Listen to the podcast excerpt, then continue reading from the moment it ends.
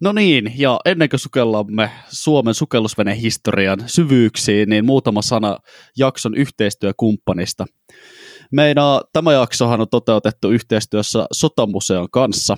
Sotamuseo sijaitsee Suomenlinnan saarella, ja sen kokoelmat esittelevät monipuolisesti Suomen puolustusvoimien historiaa itsenäistymisestä aina sotien kautta nykypäivään. Kokoelmasta löytyy muun muassa tämän jakson aiheeseen hyvin tiiviisti liittyvä sukellusvene Vesikko, joka on siis ainoa puolustusvoimien käytössä ollut sukellusvene, joka ei mennyt aikoina romutettavaksi ja on suorastaan ainut laatuaan maailmassa. Vesikko on kunnostettu al- alkuperäiseen loistoonsa ja kesäkaudella siinä pääsee vierailemaan – ja käymään sisälläkin katsomassa, millaisissa oloissa miehistö eli ja työskenteli sukellusveneessä. Tämän lisäksi Sotamuseon kuuluvat vielä Tykistömaneesi ja Sotamuseon maneesi. Kaikki nämä näyttelykohteet sijaitsevat Suomen linnassa, eli vain lyhyen laivamatkan päässä Helsingin keskustasta. Tykistömaneesi ja päänäyttelytilat ovat molemmat avoinna vierailijoille vuoden ympäri, mutta vesikko vain kesäkaudella. Sotamuseo järjestää myös ohjattuja kierroksia museon tiloihin ja lisätietojahan saa Sotamuseon omilta sivuilta. Löytyy ihan googlettamalla. Tosiaan Vesikolle ehdoton ja vilpitön sota- ja historiaa podin suositus.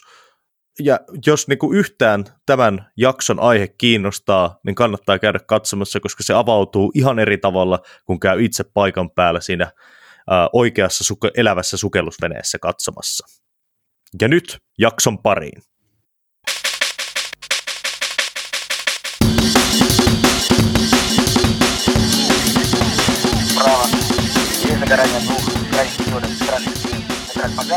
Tervetuloa Sota- ja historiaa podin pariin. Suomen matalakynnyksisimpään historiapodcastiin.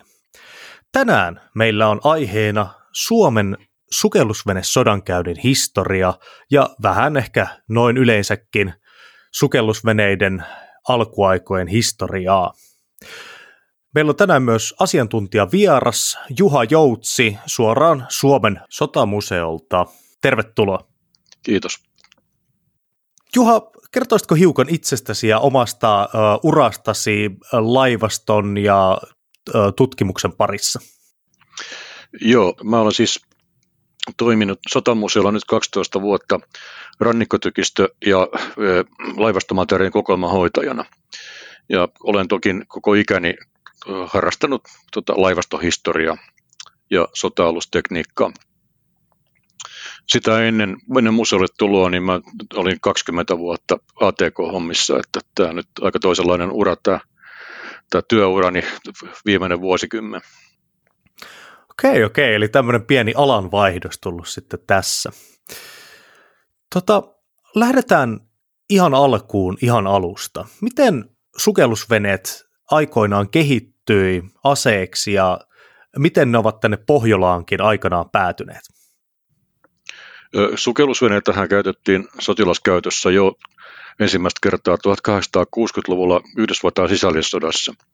Silloin tekniikka oli vielä aika lailla onnetonta, mutta ensimmäisen maailmansodan aikoihin sukellusvene alkoi olla niin sanotusti kypsää tekniikkaa.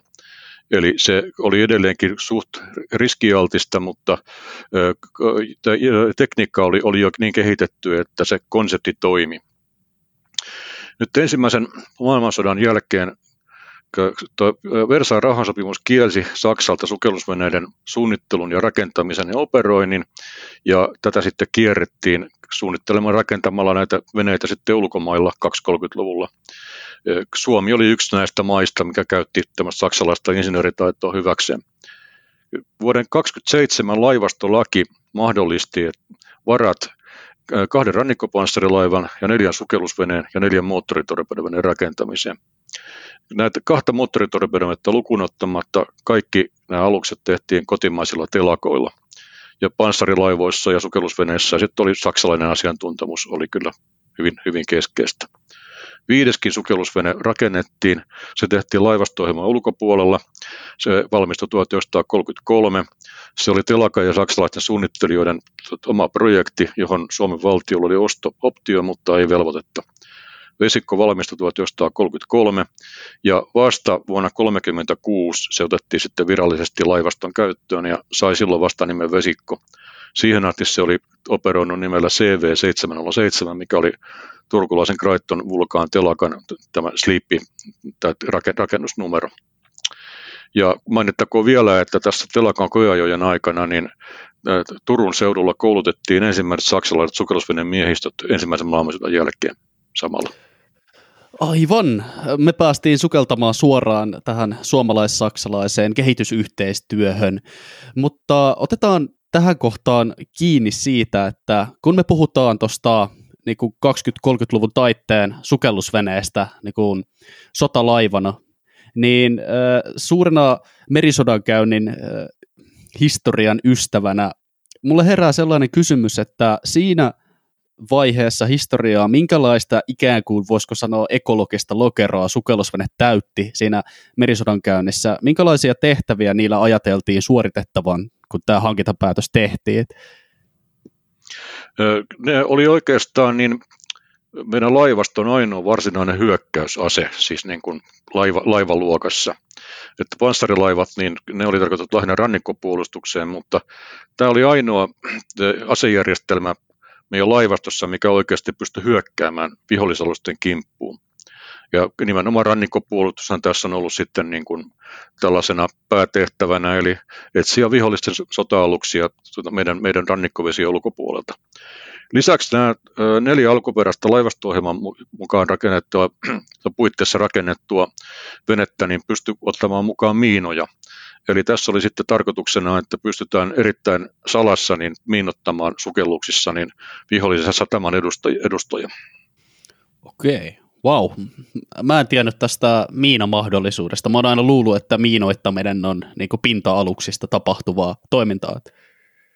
Mitä sitten kun puhutaan näistä sukellusveneistä, niin tähän, tähän tota, jo ensimmäisen maailmansodan aikaanhan Saksa harjoitti äh, suur, niin kuin aika suurimuotoistakin sukellusvene sodankäyntiä tuolla Pohjois-Atlantilla tarkoituksena kuristaa brittien saaret pikkuhiljaa tarvittavasta materiaalista, niin miten sitten tämmöiset sukellusveneet toimi? Mikä oli se niin kuin oikea toimintaperiaate?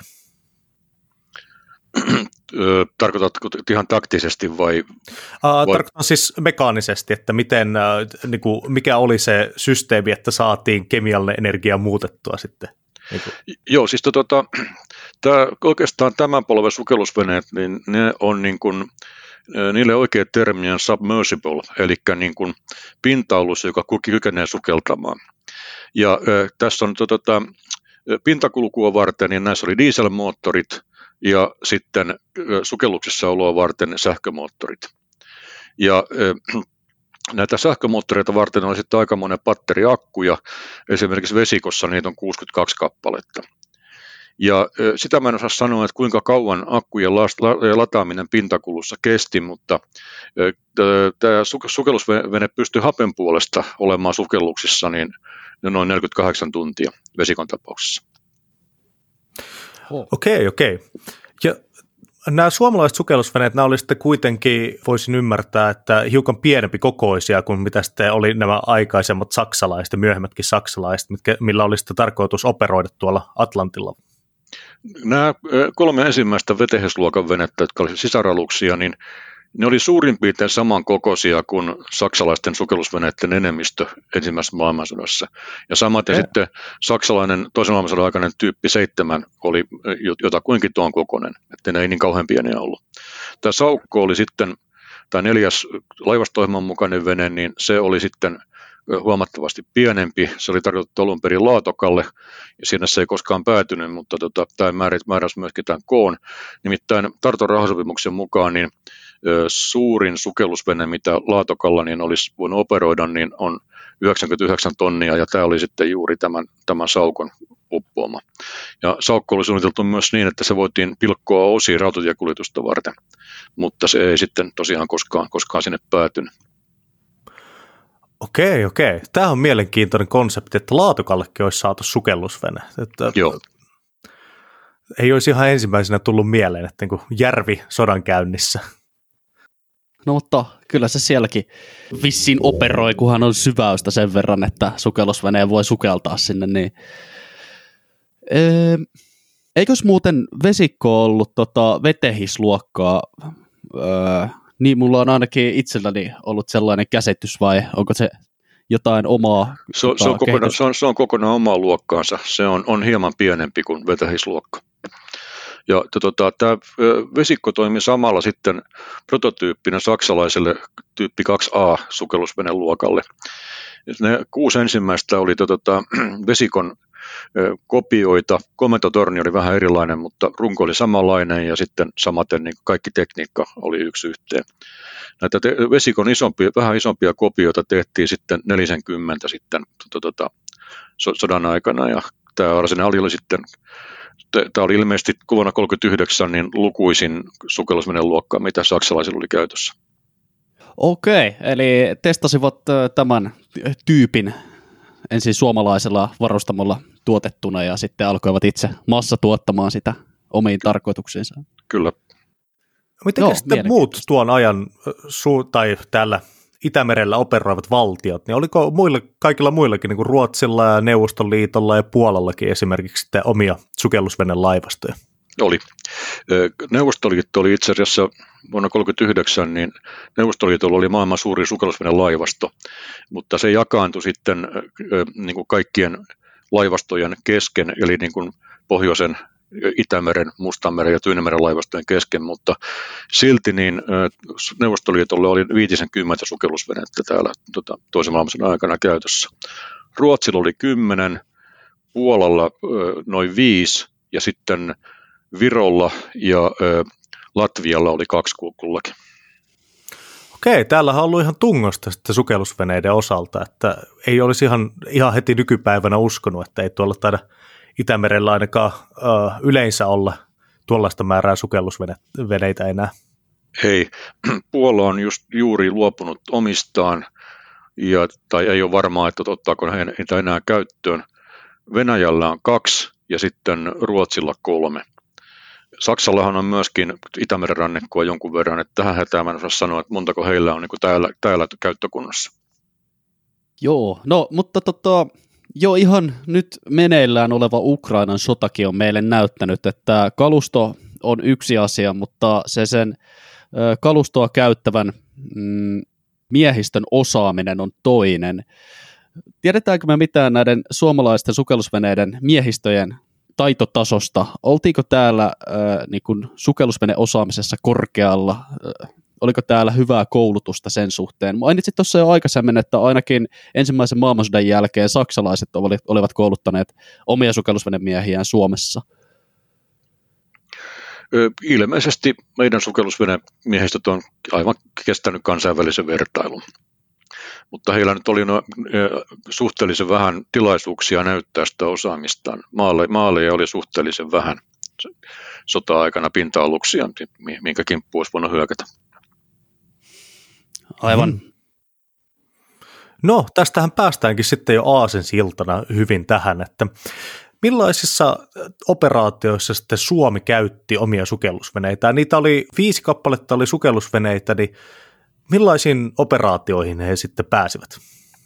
Isot sukellusveneet miinotti muun muassa Baltian satamien edustaja, edustaa tota nykyisen, nykyisen Liepajan, koska ö, kun Neuvostoliitto oli miehittänyt Baltian maat, niin he perusti sinne myös laivastolkikohtia ja yksi tärkeä sitten oli, oli tuolla Liepajassa. Se oli ollut jo tärkeä tukikohta jo tota, Tsaari Venäjän aikana Venäjän Itämeren laivastolle. Niin muun muassa tämän sataman edustaa miinottivat vetähisluokan sukellusveneet. Tämän lisäksi niin talvisodan toisena päivänä ensimmäinen, ensimmäinen 12.39 risteilijä Kiirov lähestyi Russareo linnaketta Hangon edustalla kahden hävittäjän saattamana. Ja äh, siinä käytiin sitten samalla yksi talvisodan ensimmäisestä rannikkotaisteluista rannikkolinnakka ja laivojen välillä. Ja äh, ei ole tiedossa, saiko Kiirov osumia Russaren patterista vaiko ei, mutta joka tapauksessa niin alus sitten joutui vetäytymään, kun osumia rupesi tulemaan lähelle. Ja tässä samassa yhteydessä niin vesikko näki, vesikon päällikkö näki tämän taistelun periskoopin kautta, mutta ei päässyt missään vaiheessa kunnon ampuma-asemaan, jotta olisi voinut yrittää torpedoida kirrovia tai saattavia hävittäjiä. Mielenkiintoista. Siinä on ollut aitiopaikat kyllä komentajalla katsoa historiallisia tapahtumia.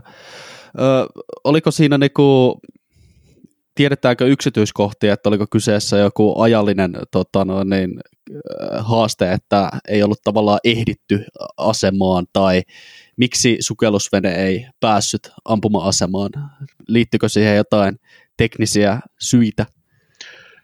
Tuohon teknisistä syistä niin en osaa ottaa kantaa, mutta olen kuullut semmoisen vahvistamattoman väitteen tai pikemminkin lukenut, että vesikon päällikkö odotti merivoimien esikunnasta hyväksyntää sille hyökkäykselle, mutta sitä ei sitten koskaan tullut ja tässä sitten tämän tarinan mukaan päällikkö ei sitten käyttänyt siinä omaa harkintansa ja sitten tilaisuus meni.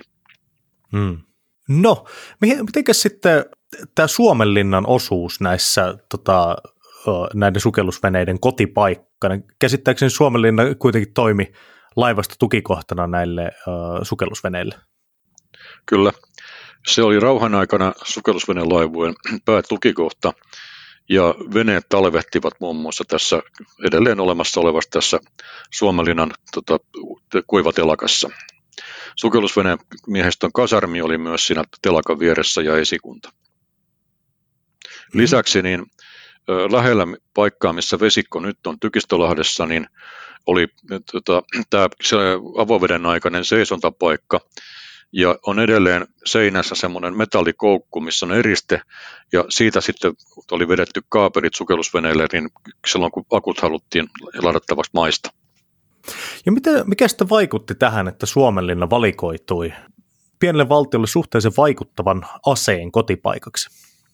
Luultavasti vaihtoehtoja on ollut melko vähän että tuolla, tuolla on ollut ennen kaikkea on ollut kuiva, kuiva telakka siinä käytössä.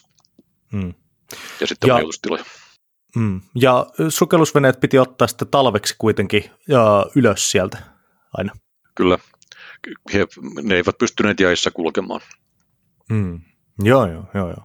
No se on kyllä sitten varmaan rajoittanut jonkun verran myös talvikäyttöä täällä Suomenlahdella ja Pohjanlahdella.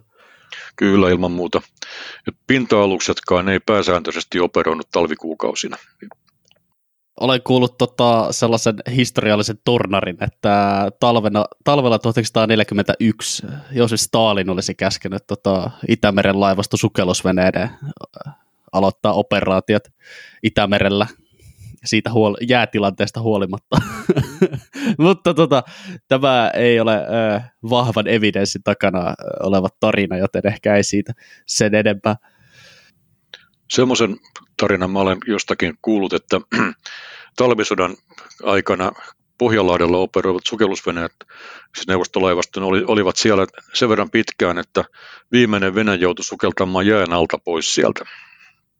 Oho. No hyi, hittolainen. Tota, ajatuksena tasollakin etoa öö, voisi kuvitella, että ei optimitilanne, etenkään tuon ajan teknologialla.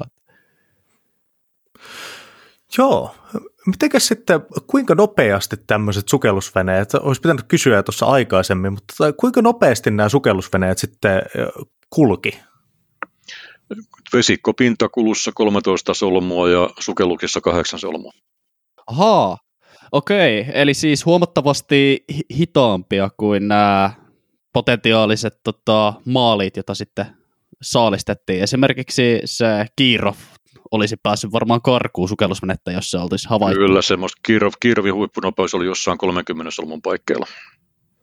Hmm. Että se, se edellyttää todellakin, että pääsee, osaa, osaa ennakoida sen sijainnin, että tota, mistä, mistä kohtaa hyökkää, jotta pääsee hyvään ampuma-asemaan. Hmm. Niin, aivan. Eli tämä vaatii sukellusveneen kapteenilta sellaista tiettyä passipaikan silmää, että osataan laittaa asemoida itsensä sitten suhteessa haluttuun maaliin oikealla tavalla. Niitä ei pysty jahtaamaan, jos se paikka ei esittäydy sellaisena kuin on haluttu. Juuri näin.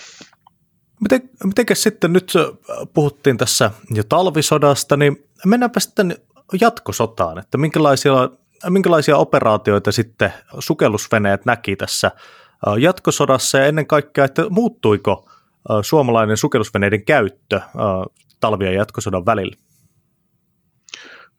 Talvi- ja jatkosodan välisestä ajasta en, en osaa sanoa mitään, mutta vuonna 1941 niin tapahtui tämä ainoa suomalaisen sukellusveneen suorittama onnistunut pinta-aluksen upotus.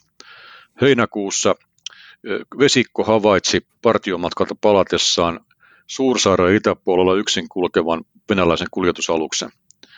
Ja onnistui pääsemään sitten ampumaan asemaan ja laukasi sitten yhden torpedon, joka osui aluksen peräosaan. Ja alus alkoi sitten, alus pysähtyi ja alkoi upota hitaasti. Vesikko totesi, että tota, pitää vielä käyttää toinenkin torpedo, mutta tämä toinen, tämä toinen torpedo vikaantui lähtiessään. Se nousi pintaan ja, tota, ja, tuli, ja kurssi, mikä sitä seurasi, niin oli holtiton. Eli siinä oli tässä suunnanpitokoneistossa oli, oli vikaa. Mutta sitten samalla niin lähellä olevat venäläiset vartiomoottoriveneet kävi, kävi vesikon kimppuun. Ja tämä olikin sitten aika dramaattista, koska vesikon kapteeni oli määrännyt sukellussyvyydeksi 40 metriä, ja kun oltiin päästy 20 metriin, niin kuultiin, kun venäläinen vartiomoottorivene kulkee vesikon päältä, ja venäläisten havaintolaitteet oli aika lailla alkeellisia. Per, Venäjän perästä roikutettiin pitkää teräsvaijeria, jonka päässä oli mittalaitteet, ja viisari värähti, jos se vaijeri koski jotain metallista siellä veden alla. Ja vesikon, vesikon sisään kuultiin parin otteeseen, kun tämmöinen vaijeri raapii veneen, veneen kantta. Syvyyspommeja pudotettiin, lähin niistä räjähti jossain 200 metrin päässä. Vene ei varsinaisesti vaurioitunut siitä, mutta hyrrä kompassi, joka pitää pyöriä koko ajan, jotta se saa tätä suuntanäyttöä pidettyä vakaana, niin se pysähtyi tästä täräyksestä. Okei, okay. uh, siinä on ollut jo oikeasti tiukat paikat. Kyllä. Mielenkiintoinen toi Vajeri havainnointijärjestelmä. Olen itse ollut siinä käsityksessä, että toisen maailmansodan aikana kaikilla olisi ollut jo jonkinnäköinen kaikuluotaussysteemi, mutta tämä oli vissiin niin korkeata teknologiaa, että se ei löytynyt joka maan aluksista. Ei, ei löytynyt. Että tässä, sodan tässä vaiheessa niin venäläisten tämmöiset laitteet oli hyvin alkeellisia. Muista maista kyllä löytyi sitten jo parempaa kalusta. Hmm. Okei, okei. Miten sitten niin kuin, tämä sukellusveneiden vastainen sodankäynti yleisesti toimi? Että, se oli, että se oli sitten just tämä, että tullaan näillä pienemmillä hävittäjillä tai vartioveneillä yli ja tiputetaan sy- syvyyspommeja. Ja, tota, miten tämä, tämä koko homma sitten toimi? Tässä siis jollakin tavoin oletetaan, että missä kohtaa se sukellusvene voisi olla – ja sitten yksinkertaisesti aletaan pudottamaan tietyllä kuviolla pikkuhiljaa syvyyspommeja. Ja syvyyspommihan on sellainen, että ne on säädetty räjähtämään tietyssä syvyydessä. Niissä on paineanturi, joka, jonka säätää tätä, että missä kohtaa räjähtää. Joo, Mitäs tota, sukellusveden miehistöllä on tehtävissä siinä vaiheessa, jos he ovat joutuneet sy- syvyyspommihyökkäyksen alle? Öö, heidän sijainti on siis ainakin jossain määrin tiedossa. Voiko sellaisesta tilanteesta navigoida jotenkin onnistuneesti pois vai onko se automaattisesti sukellusveneen loppu? Kyllä tämmöisestä tilanteesta useat sukellusveneet on selvinneet. Tota, ennen kaikkea niin koitetaan olla mahdollisimman hiljaa siellä – useat veneet on jopa niin kuin laskeutunut pohjaan ja sammuttaneet sähkömoottorit. Tai sitten yksinkertaisesti niin koitetaan harhauttaa, kun tota, pinta-alushan ei tiedä, mihin, minne päin sukellusvene kääntyy, niin tehdään jonkinlaisia väistöliikkeitä, mikä toivotaan sitten, että mikä hämää vihollista. Eli pelikirjasta löytyy vielä temppuja siinäkin vaiheessa. Tämä menee hieman tota, palaten siihen tekniseen puoleen, jota jo käsiteltiinkin, mutta onko tuollaisesta sukellusveneestä mahdollista pelastautua sieltä veden alta, vai onko ainut keino palata tavalla tai toisella ensi aluspintaan ja sitten poistua sieltä? On ollut mahdollista. Jo 30-luvulla oli niin sanottuja Dräger-laitteita, jotka oli siis niin kuin tämmöisiä apukeukkoja, missä oli siis pieni happisäiliö ja happinaamari, ja tämä toimi yleisesti ottaen siten, että vene on painunut pohjaan. Tämän jälkeen niin joku kansi luukuista avataan ja vene täyttyy sitten vedellä ja sitten sieltä sitten yritetään sitten saman luukun kautta sitten pintaan. Mutta jossain vähän syvemmällä merialueella, niin voisin kuvitella, että tämä ei ole ihan, ihan niin yksinkertainen temppu. Atlantilla, niin tämä on tarkoittanut sitä, että kaikki kuolee. Niin jo. Saksalaiset sukellusveneen veteraanit sanoivat, että sukellusvene on hieno aselaji, ei tule sotainvaliideja. Joo, Se on. no niin. Se on sitten joko tai. Tulee mieleen väkisinkin, kun sanoit, että noin kahdeksan solmua päästään tä- näillä suomalaisilla sukellusveneillä silloin, kun ollaan merenpinnan alapuolella, että tota, silloinhan tämä, nämä väistöliikkeetkin on väistämättä melko hitaita. Kuinka, kuinka kauan sitten tämmöinen sukellusveneiden takaa ja yleensä kestää? Se voi kestää lähes määrättömästi, että se riippuu pitkälti siitä, että kuinka kärsivällisiä nämä takaajajat on. Hmm. Muistaakseni se oli heinäkuinen 41 vesikon syvyyspommitus kesti jotakin alle tunnin tai jotakin tällaista. Okei, okei. Eli tässä on onneksi takaa-ajajalla loppunut sitten kärsivällisyys. Kyllä. Tästä tota, vuonna 1942 näistä vetähisluokan sukellusveneistä onnistuivat kaikki kolme upottamaan yhden neuvostoliittolaisen sukellusveneen. Muita, muita maaleja 40, vuonna 1942 ei oikeastaan enää ollutkaan kuin näitä neuvostoliittolaisia sukellusveneitä. Ja kaikkein dramaattisin oli, kun vetehisen päällikkö käski ajaa pinnalla olevan neuvostoliittolaisen sukellusveneen päälle. Oho. Tässä sitten, tässä sitten vaurioitui sitten oma keularankakin. Siis hetkinen, hetkinen. Sukellusvene upottaa sukellusveneen on lähtökohtaisesti tilanne, joka mä luulin olevan erittäin epänormaali. Eikö nämä Tämä- tämä- tämä tapa- tämä- olla aika... Joo, tämä tapahtui pintakulussa kaikki. Oh, no niin, no niin, joo. Se, se käy järkeen. Mi- Mitenkäs tämä on niinku tavallaan toiminut, että siellä on ollut neuvostoliittolaiset sukellusveneet on vielä päässyt Leningradin saarrosta kulkemaan Itämerelle ja sitten he ovat olleet pintakulussa ja samalla toinen sukellusvene on äkännyt heidät ja, vai miten tämä sitten toiminut? Juurikin näin. Ja miten sitten nämä muut, uh, yksi upotus tuli niin kuin ihan raalla voimalla isketään toisen sukellusveneen kylkeen, ja miten nämä muut sitten? Tykki tulella, kansitykillä upotettiin. Hmm, okei, okei. Eli sukellusveneillä oli myös niin kuin näiden merimiinojen ja torpedojen lisäksi sitten vielä kansitykki, jolla päästään. Kyllä vetehisluokalla oli ö, 76 millin kansitykki. Ja kaikilla sukellusveneillä oli sitten saukkua lukuun ottamatta oli myös 20 millin konetykit ilmatorjuntaa varten. Hmm. Mitä sitten muut valtiot, jotka operoi sukellusveneitä tuossa toisen maailmansodan aikaan täällä Itämerellä? Oliko, miten heidän niin kuin, operaationsa onnistuivat? Huomattiinko, että Itämerellä on ehkä jotain pienestä koostaan johtuen jotain rajoitteita vai miten tämä meni? Neuvostoliittolaiset sukellusveneet onnistuivat upottamaan joitakin kauppalaivoja. Hmm. My- myös ruotsalaisia oli neutraaleja. Mutta muuten oli erittäin vaatimatonta tämä, tämä, tämä, tämä heidän menestyksensä. Onko Itämeri ympäristönä sukellusveneelle ideaali, haastava vai helppo, jos sellaista merialuetta nyt ikinä onkaan? Tämä on kuitenkin suhteellisen matala meriallas, Itämeren allas. Onko se hyvä vai huono asia noin niin kuin sukellusveneen perspektiivistä katsottuna? Tässä en ole varsinainen asiantuntija, mutta täällä on murtovesikerroksia, jotka taittaa esimerkiksi kuuntelulaitteiden ääntä ja sukellusveneet voi piiloutua tämmöisiin eri, eri lämpökerroksiin tarvittaessa tai on teoriassa mahdollista. Mutta matalat vedethän täällä kyllä on, että Suomenlahdenkin syvin kohta taitaa olla vain 100 metriä, joka, joka muuten on vesikon maksimisukellussyvyys, mitä telakka takaa. No, mutta se kuulostaa siinä mielessä positiiviselta asialta, että jos mennään ihan pohjaan asti, niin se pohja pitäisi tulla vastaan ennen kuin sukellusvene rusentuu sitten vedenpaineen alla. Aivan.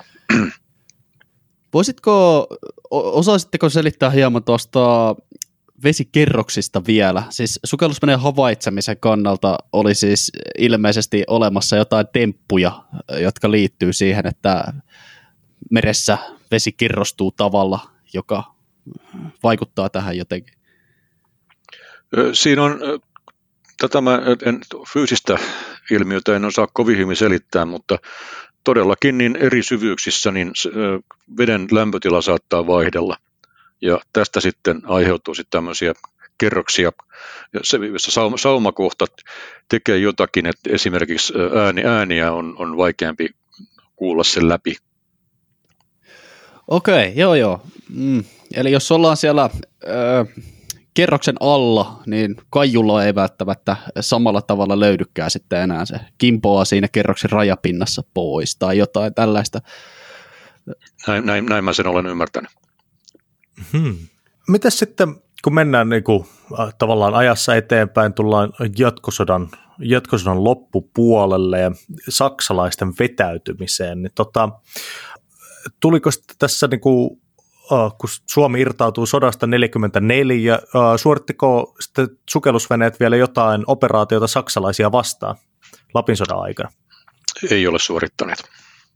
Tai siis, siis he ovat varmaan seuranneet saksalaisia, mutta mihinkään mitään niin kuin varsinaista hyökkäystä tai hyökkäysyritystä niin ei, ei ollut. Operaatiota, mm. Tämmöistä operaatiota ei suoritettu.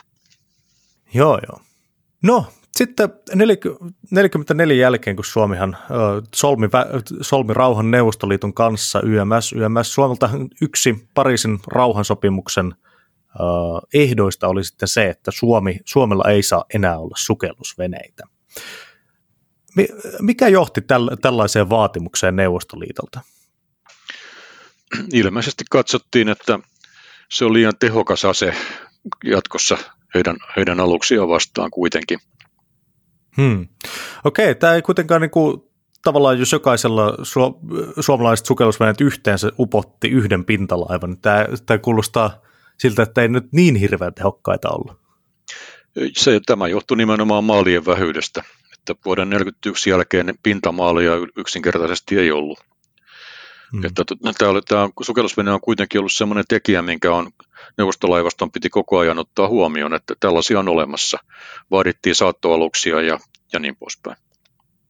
Niin, kysymyksessä on myös hyvin paljon se, että on olemassa vihollinen, jota ei pystytä havainnoimaan ja ei tiedetä, mistä se voi iskeä sitten. Nimenomaan näin kivisakset paperin logiikalla, että ei voi lähteä tota, saksilla kiveä vastaan, vaan sitten on pakko keksiä jotain, ja jos se ei löydy, niin sitten ei voida operoida. Näin se minun päässäni toimii. Kuitenkin sotien jälkeen, kun sukellusveneiden operointi kiellettiin, niin mikä oli tämän Suomen ehkä vähän lyhytikäiseksi jääneen, mutta kuitenkin kunniakkaa sukellusveneen laivaston kohtalo? Mitä tapahtui aluksille ja mm, kuinka sieltä onnistuttiin, tai onnistuttiinko sieltä sitten pelastamaan mitään? Tosiaankin niin yhtään sukellusvenettä ei menetetty sodan aikana operaatioissa. Eli kaikki viisi oli jäljellä joulukuussa 1944, jolloin ne siirrettiin Suomenlinnaan. Ja nyt oli niin, että tämä aseleposopimus se kielsi suomalaista sukellusveneiden operoinnin, ne piti deaktivoida, mutta ei vaatinut sitä, että ne pitää romuttaa. Ja näin ollen niitä veneitä pidettiin varastosäilössä kuitenkin siten, että koneet oli purettu ja torpedoputkissa olevat torpedon laukosomekanismit oli purettu.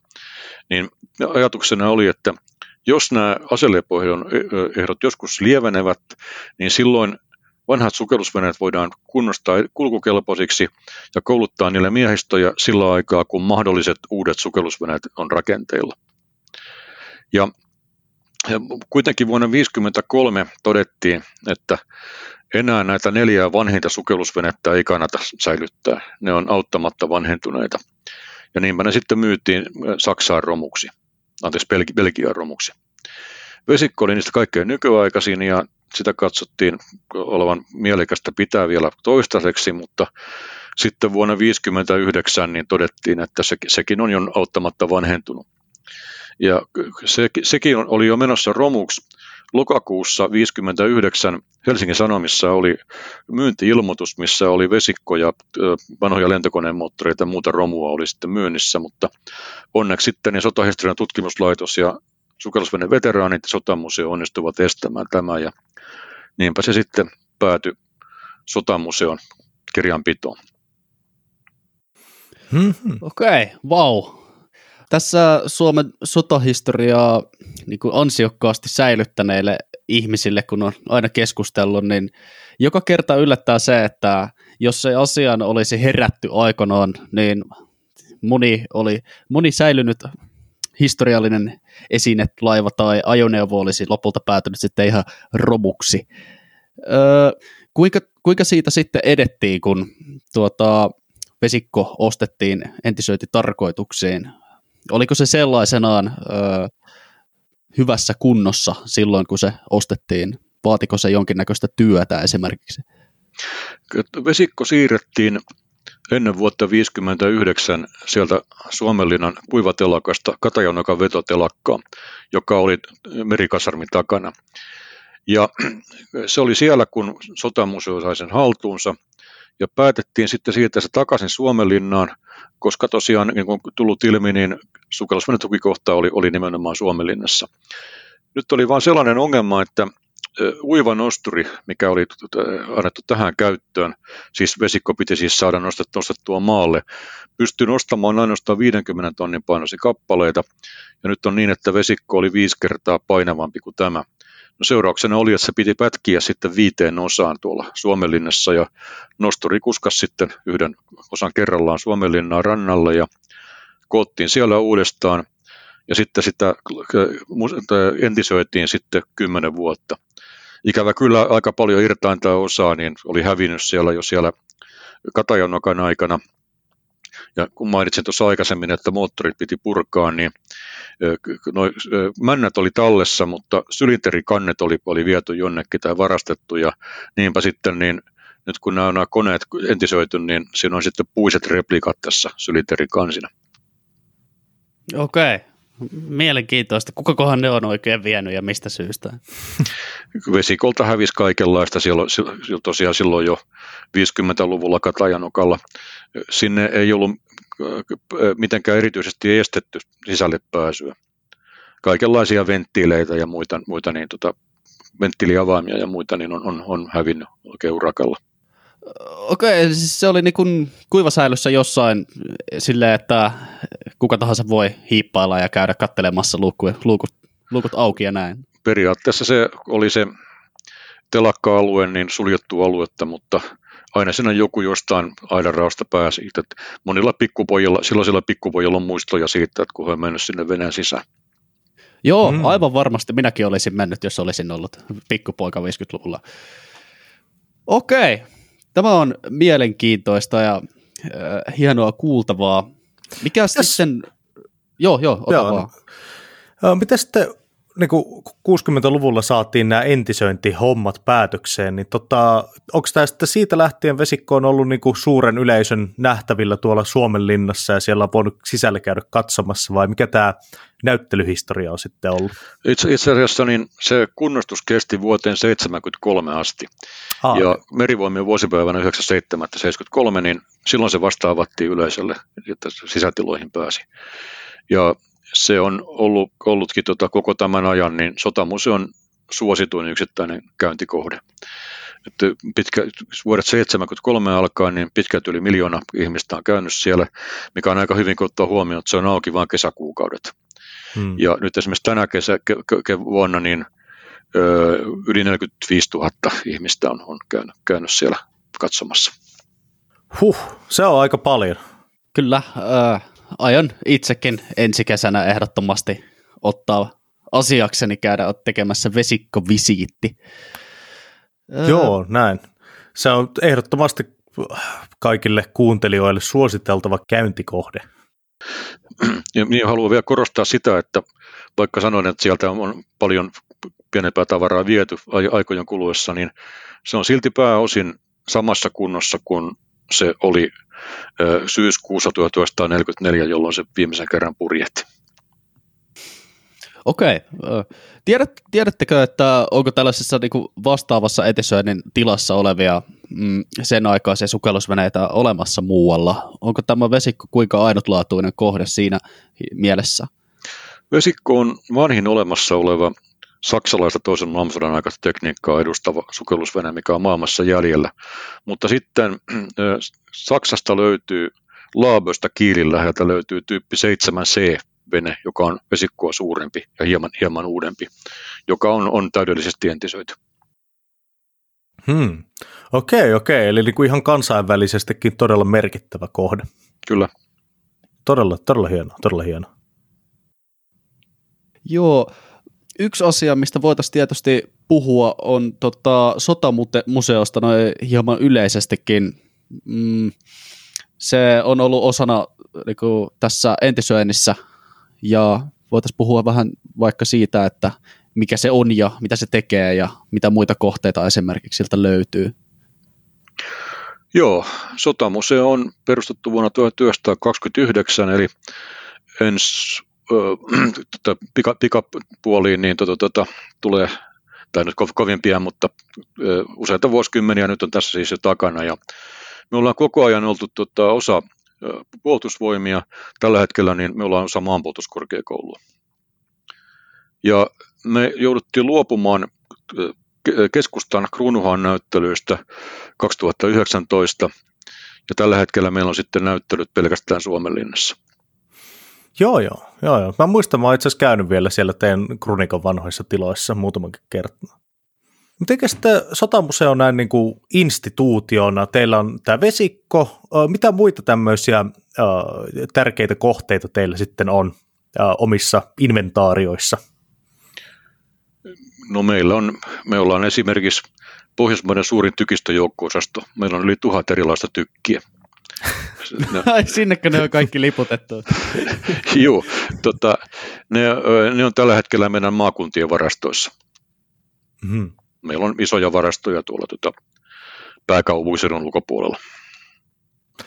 Ja kuuluuko sitten jotain pienempiä toimipisteitä myös niin kuin teidän tähän organisaatioon vai onko esimerkiksi Hämeenlinnan tämä panssarimuseo ja nämä muut, vai onko nämä, niin kuin, nämä on sitten niin erillisiä uh, instansseja? Vai he, on, he on omia itsenäisiä museoitaan, mutta he toimii niin kuin tavallaan niin kuin sotamuseon tämmöisen niin kuin sotilasmuseoiden sateenvarjon alla, että käytännössä katsoen kaikki heidän esineensä on sota, ovat sotamuseon omaisuutta. Ahaa, okei. Okay. Joo, joo. Hyvin mielenkiintoista. Eli te, te olette niin kuin tavallaan tämä Suomen kaiken soda-aikaisen ja myöhemmin niin kuin vanhan sotamateriaalin niin kuin inventaariokeskus. Kyllä joo, ollaan ehdottomasti, niin tota, ollaan, ollaan suurin tällä, tällaisen hallinnoja. Hmm. Joo, joo, joo. Yksittäisillä keräilijöillä on sitten kyllä, voi olla hyvinkin isojakin tykkejä. Niitä, niitä on myyty pois sitten keräilijöille tässä vuosikymmenten mittaan ja deaktivoitu. Että ainoa omistaja me ei olla, mutta ylivoimaisesti suuri. Joo, okei. Okay tosiaan Juho, suuri kiitos tästä jaksosta ja kiitos, että tulit kertomaan suomalaisesta sukellusvene sodankäynnistä. Päästiin läpikäymään sen lyhyttä, mutta vaiheikasta historiaa, myös vesikon ja tuon, tuota, Suomenlinnan roolia osana sitä. Me ollaan tavattu yleensä kysyä meidän ä, asiantuntijavieraalta näin jakson loppupuoliskolla, että kuinka pääsee sellaiselle työuralle kuin mitä sinä olet ö, työskennellyt ja kuinka pääsee tähän, tähän sukellusvene-asiantuntijan asemaan? Olisiko sinulle antaa mitään ö, vinkkejä esimerkiksi jollekin potentiaaliselle nuorelle, joka nyt miettii, että ai hitto, minäpäs haluan tuon samanlaisen ö, vision toteuttaa? No itselläni tämä polku on ollut vähän poikkeuksellinen – mä pääsin tänne alun perin 2010 viransijaiseksi maanpuolustuskorkeakoululle, joka siis sotamuseolla ihan alusta alkaa ja joka sitten vakinaistettiin. Mutta siis nuorille on semmoinen polku, mitä tota on nyt, meillä on moni vakinaistettu, niin on käyttänytkin, että hän on ollut yhtenä tai useampana kesänä kesäharjoittelijana. Eli käytännössä oppaana tuolla meidän Suomellinen näyttelyssä ja sitten on, on järjestynyt sitten, kun ihmisiä eläköityy, niin he on voinut sitten hakea niitä poistuvia virkoja. Toki tämä tämmöisten virkojen haku on, on auki sitten kaikille muillekin. Ja mitä sitten sun virkaan varsinaisesti noin niin kuin päivä, päivä päivältä kuuluu? No nyt mä olen ollut tässä korona-aikana enimmäkseen etätöissä ja, ja ensimmäinen 12. mä en ole töissä enää ollenkaan, mä jään eläkkeelle, mutta tota, Tämä on, se on ollut aika lailla vaihtelevaa, että olen niin kuin, päähommaan on ollut, ollut vesikko. Kun sillä on tehty kaikenlaisia korjauksia tässä nyt minunkin tässä museolla aikana, niin mä olen toiminut sitten siinä asiantuntijana, että siis en siten, että miten ne työt pitäisi tehdä, vaan että selittänyt laitteita ja ollut mukana selvittämässä tätä, tätä kunnostustarvetta ja ja to, tota, sitten mä oon tutkinut myös tosiaan niiden laitte, laitteiden käyttöä, että tein muun muassa harjoittelijoille, niin, koska semmoista ei ollut, niin mä, te, mä tein vesikon käyttöohjeen, että kuinka sukelletaan ja nostaan pintaa ja, ja to, tota, kuinka ammutaan torpedot. Tämä perustuu noin niin lähinnä ohjesääntöihin ja laitteiden ohjekirjoihin, mutta onneksi niin tätä mun käyttöohjetta ei tarvitse käytännössä yrittää soveltaa. Okei, okay, no. nice se olisi silti aivan mahtavaa mielenkiintoista joskus päästä näkemään ja hypistelemään, että miltä näyttää sukellusveneen käyttöohje. Ehkä me palaamme siihen joskus, mutta tältä erää tämä oli sota ja historiaa podin äh, Suomen sukellusveneen historia jakso. Minä olen Ville Remaal ja studiossa Hollannissa oli Vikke Valtanen ja meidän asiantuntijavieraanamme tänään Juha Joutsi. Kiitos minun puolestani. Seuratkaa meitä Instagramissa ja Twitterissä ja muissa someissa.